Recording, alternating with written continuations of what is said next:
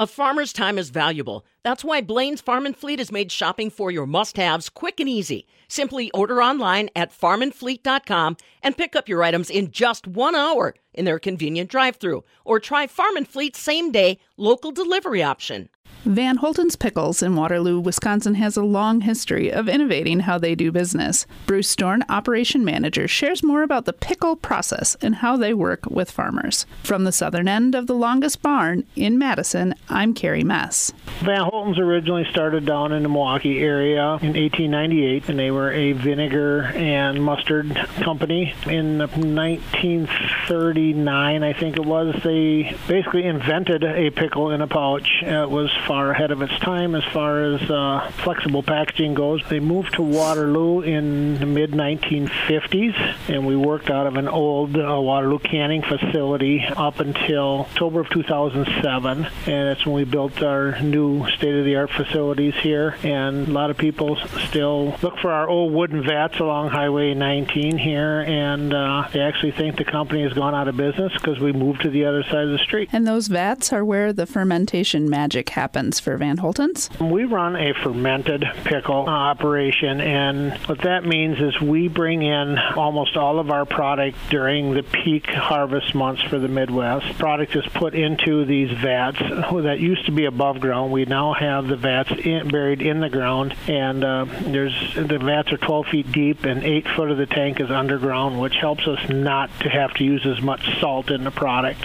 It keeps it from freezing. So all of our brine in the tank farm is used year after year. We just have to bring the chemistry back up to the desired rates before we put cucumbers back into it. So we are not running hundreds of thousands of pounds of salt down the drain every year. So we it's a 100% reused brine. Full semi load goes into each tank, and once the tanks are full, we have to let them sit overnight so that the air settles out of them, and then we can put a we call the head or the cap on the tank, which is a series of netting and boards and then we block them boards down so they cannot float up. Then we fill the tank with brine, and then the fermentation process starts. It takes approximately 40 days for the fermentation to be complete in our yard. Some tank yards throughout the United States can actually go as little as two weeks, and they have their products fermented out. Ours ferments out a little bit slower. It really sounds just like what the old German grandmas did, but on a much larger scale. Fermentation is, is more of a natural way of preserving products products. It's been done way, way, way back into ancient times. Products like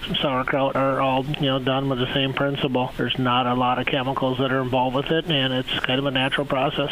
Tell me about who your growers are. Where do your cucumbers come from? I like to source all of our product from Wisconsin, but we have outgrown the Wisconsin market. Cucumbers are grown the same place potatoes are in Wisconsin in the central sands part of the state, 100% irrigated. If you try to grow cucumbers on non-irrigated soil, soil up in, in the central sand area, taking a very, very large risk as to the product getting any yield off the fields at all. We also are receiving product now from Michigan and uh, Indiana and Ohio. Um, there's only three to four growers left in Wisconsin, so it's a very small uh, industry. Our biggest grower grows 4,500 acres. They supply a little over half of our annual purchases. Can't think that I've ever drove past a cucumber field, but maybe I did and I didn't even realize it. They're not easy to identify. It is, you know, have all the foliage on it like a, a potato field or soybeans, you know, or corn or anything like that. It's it's pretty low to the ground. Years ago, you know, through my uh, years of dealing with cucumber farmers, you used to see a lot of foliage. The growers realized where they're not growing plants, they're growing cucumbers. Nowadays, you can actually see through all of the vines right right down to where most of the cucumbers are laying. They've gotten away from uh, pushing the nitrogen onto the field and growing a plant. They have changed their practices a bit to reduce the foliage and increase yields. Is that also partially the cucumber breed that they're using? Yeah, there's commercial varieties out there that uh, there's several different seed companies in the marketplace. Parthenocarpic or seedless cucumbers are becoming very prevalent in the industry. We here at Van Holten's personally do not like seedless varieties. They do not ferment well. They work very well in the fresh pack industry where they take the cucumbers basically from the field and put them in their final packaging without the fermentation step. Is there on farm sorting of sizes? Like, would they have contracts with multiple processors for different size cukes? Yes. All of the Wisconsin growers sell to several different customers. We are, I would consider us to be a medium sized customer. You have smaller operations that are maybe taking a load uh, 40,000, 40 to 50,000 pounds at a time, and they don't use near near the volume that that the bigger players in the industry use. We buy a total of 585,000 bushels in a year's time, where these smaller producers may only go through 30 to 40,000 bushels in a year. Cucumbers, when they're harvested, are in in today's uh, farming techniques. Almost everybody is machine harvesting them, so they are taking the cucumbers. It's a one-pass operation, uh, unlike people in their gardens where they go out and pick their cucumbers every couple days and and can continue to pick for several weeks. But what our growers do is they are looking for concentrating on the specific sizes that they have contracts for. So we contract for specific sizes. All of our cucumbers are one and five eighths inch in diameter to two inch in diameter. So everything is bought from the farms by diameter. Once we get it into the factory, we sort it down by length. If you were to kind of give me a quick rundown of what a year looks like at Van Holten's, in the winter months, you're doing what? Uh, spring, summer, fall? Yeah, we do process uh, continuous for 12 months. That's the advantage of uh, the fermented stock. Once it is fermented, it stays in the tanks, and we try to turn our inventory over in about every 13 months. We always like to have a carryover from the previous year to last us at least a month into uh, the new season. It just gives the new stock time to ferment and actually go through a rest phase where um, if you have to use it right immediately after it's been fermented, it is a lot more of a tender product. We ferment everything out um, mid to late summer, so the season traditionally starts here at the plant around the 10th of July and goes all the way through the second week of September. In a six to eight week period of time, we are receiving in all of our stock to fill our tanks, and then also our other suppliers are filling the tanks that we are renting at their facilities. We can only tank about half of what our annual usage is, so we have stuff tanked at one of our growers in Almond, and we also have product tanked in Bowling Green, Ohio, and in central Michigan. Once this product is all fermented, it just sits there. We have to maintain the salt and pH level on the tanks,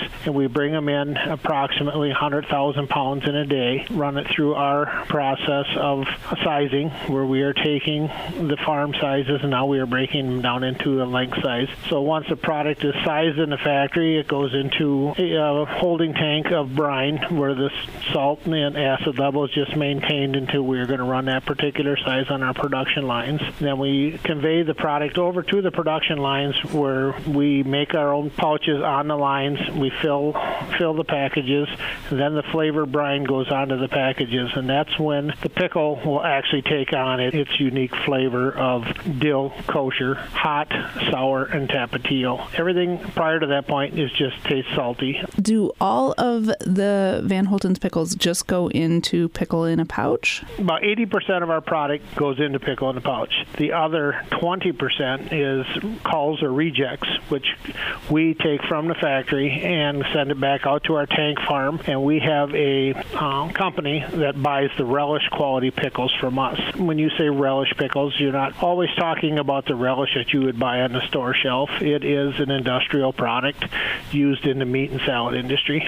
It used to be that you'd have a pickle on your sandwich or a pickle next to your sandwich, but now pickles are really taking social media by storm. There's TikToks and Instagram videos all over showing different dill pickle recipes or subbing pickles out for bread for a low carb diet. There's just lots of talk about pickles these days online. Pickles has stood the test of time. It has proven to be recession proof. I can't exactly explain why that is, but when the economy really tanked in you know 2008, our sales increased. We've showed re- shown record sales for I think it's 18 consecutive years. Van Holten's has blown up on social media, whether it be TikTok or anything like that. So whatever is happening out there is definitely having an effect on on the pickle industry. I'll go back a little bit to when we were talking about uh, other companies that buy from, from the same growers that we do. We are all showing increases and we complement each other. So although we might be a direct competitor out on the store shelf, these other companies buy the sizes, some of the sizes that we do not buy here at Van Holten's. We might be competitors, but we make the whole system work very nicely together for the farmer so that they have an outlet for all of their sizes of uh, cucumbers. So you have your little midget dills that some people buy in jars at the, at the grocery store. We do not deal in any of that type of product, and some companies do. Our growers primarily are growing most pickles between inch and a half to two and an eighth inch in diameter. So they grow the sizes that are the biggest demands for their customers. We complement our direct competitors. It makes it a little more sustainable too because Yeah, everything's going to a use. It's a small industry. We have to get along with each other, no matter if we're trying to steal business from each other or not. We have to. We have to work together for the uh, good of the whole industry. So there you have it. Farmers and processors working together to make your lunch even better. From the southern end of the longest barn in Madison, I'm Carrie Mess.